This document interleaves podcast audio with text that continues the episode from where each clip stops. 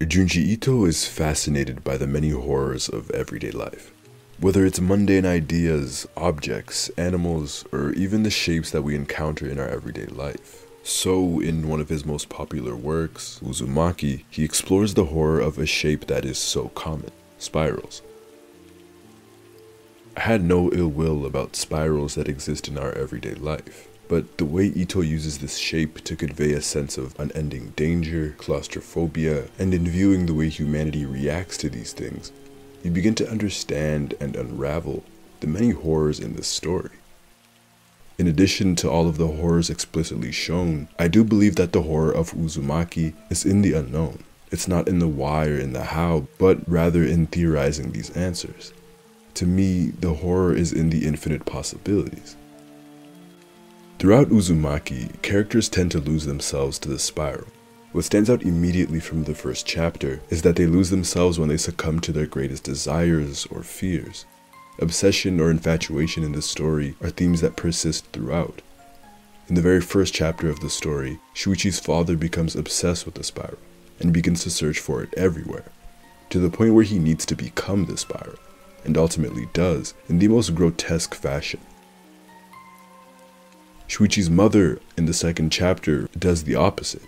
Due to her husband's love of spirals, she fears his fate, and again she searches for spirals everywhere, this time to destroy them.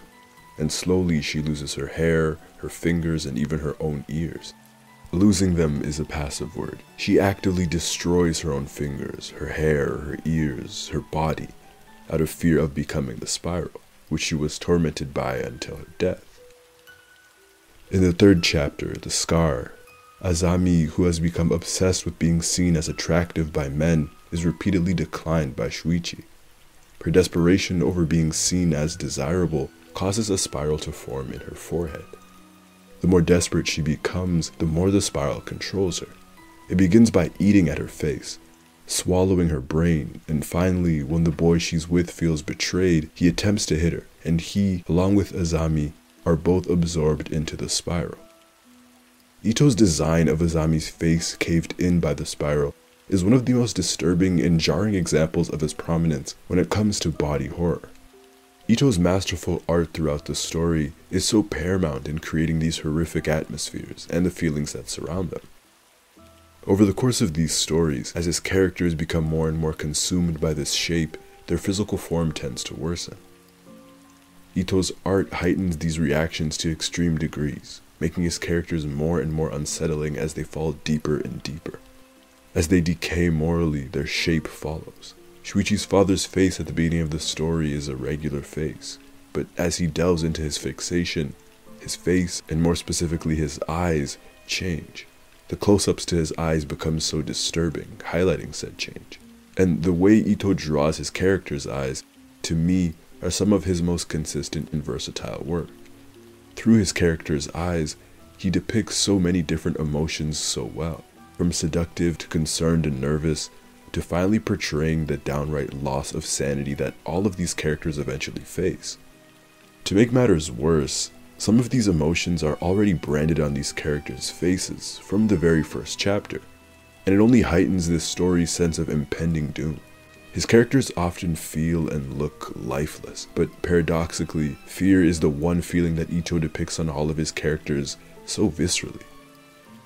It's like his characters already know that something bad is lurking, but that doesn't change the horrors that they will eventually face. Another horror that permeates this story is the fear of being othered, of being dehumanized.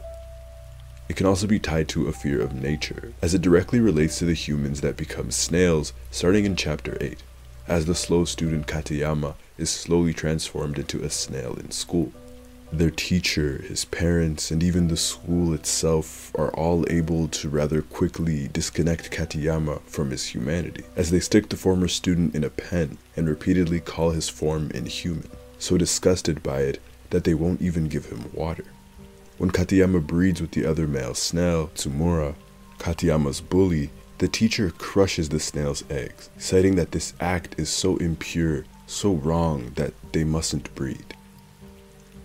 The text views this immediate alienation and dehumanization of those who were once human as a moral and ethical fault. Because in Uzumaki as a whole, and in this chapter in particular, those who are morally corrupt often end up becoming victims of said spiral, much faster than others, and we see this with Yokota and Tsumura. Further, we see this idea of alienation happen once more when food in the village becomes sparse, and the citizens begin eating snail people. They think of the snail people not as people, but as escargot, as the gang mentions.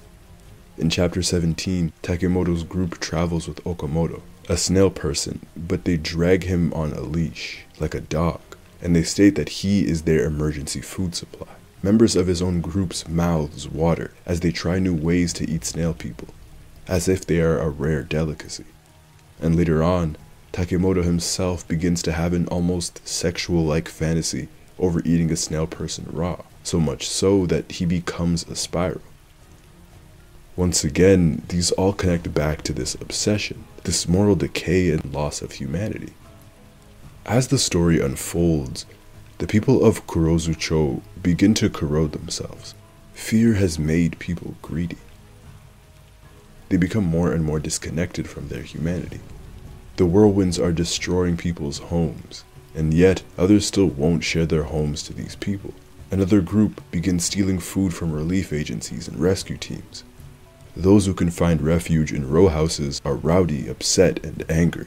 They are selfish when new people want to find refuge, and ultimately they become spirals themselves. When those who want to try and find a place to stay try and force their way into the row houses, it results in everyone becoming part of the spiral. The horror of possibly becoming part of the spiral ensures that they will become part of it. Attempting to keep people out as well as forcing their way in results in packed houses, causing their bodies to become tied together in knots, unable to be separated. And while this is happening, those on the outside continue to eat snail people. Even Kirie is pressured to eat the meat of a snail person. Perhaps her little brother Mitsuo becoming a snail person the day after is a consequence of her choice.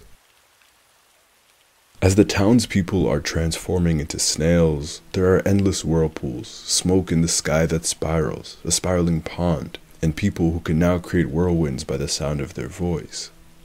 The common element here is, once again, nature. Eco horror, as Christy Tidwell calls it. Author Jeff Ward noted in his book, The Spiral is a powerful example of how nature tends to repeat the use of a successful design over and over again on every level of its creative handiwork. He suggests that this design is the most universal of all.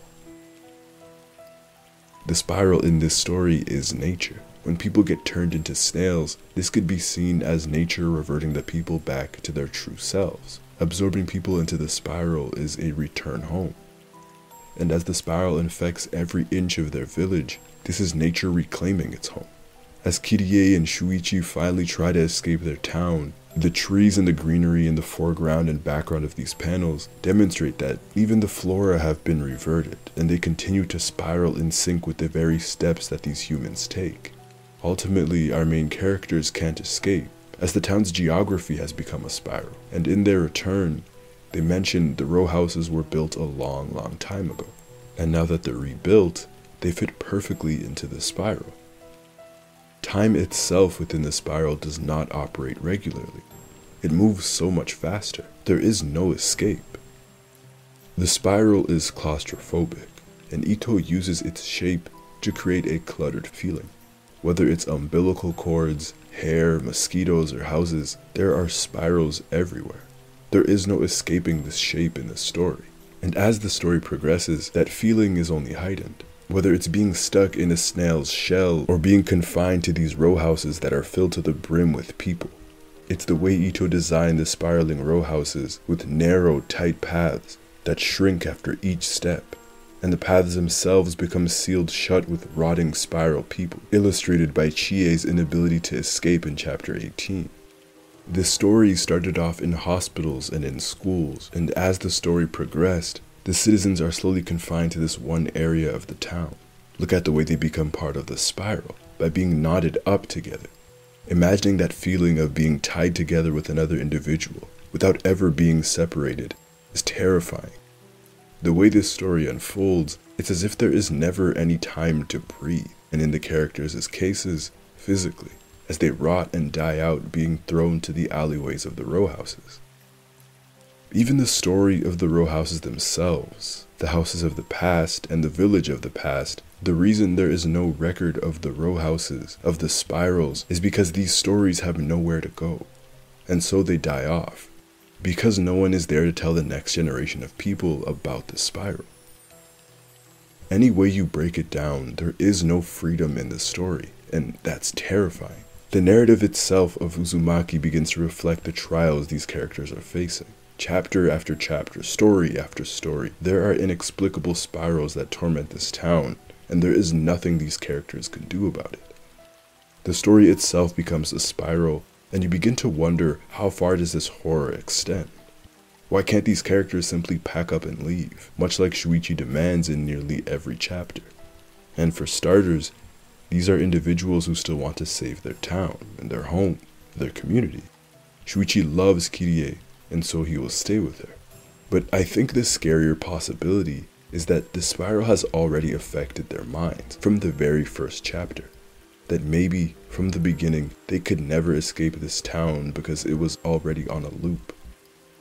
Or that the spirals in the air, in the clouds, in the smoke have already affected their minds, hindering their ability to truly leave. Spirals are often linked to hypnotization, and maybe those spirals in the cloud are a giant hypnotic effect, forcing them to stay. The final chapter only further emphasizes the utter insanity of the spiral, with the scale of the spiral city. Common conventions of cosmic horror are found in Uzumaki's ending. An important aspect of cosmic horror is less about what is causing the cosmic phenomenon, but rather the scale on which it takes place. Scales that are so large, that are so vast, that demonstrate the futility of human existence, as stated by Masterclass. When Kirie and Shuichi reach the city, they begin to understand that their town, their story, this story, is simply a cog in a spiraling machine, a cog in the story of the spiral city.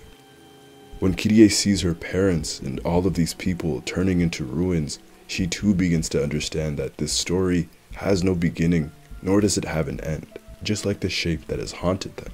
Their story isn't the first, nor is it the last. This is the final horror. This feeling, this idea that they never had any control in the first place. That all of their struggles, their losses, their desires were just a part of something that they cannot even comprehend. A part of something that is possibly still building itself, as Shuichi notes.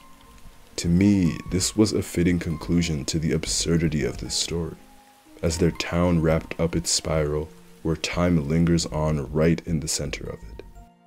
The only solace that is found at the end of this story is that instead of fighting their destiny, Kirie and Shuichi chose to end it, intertwined forever. At least being together until they become ruins was something that they were able to choose. Uzumaki is so weird and yet so, so good.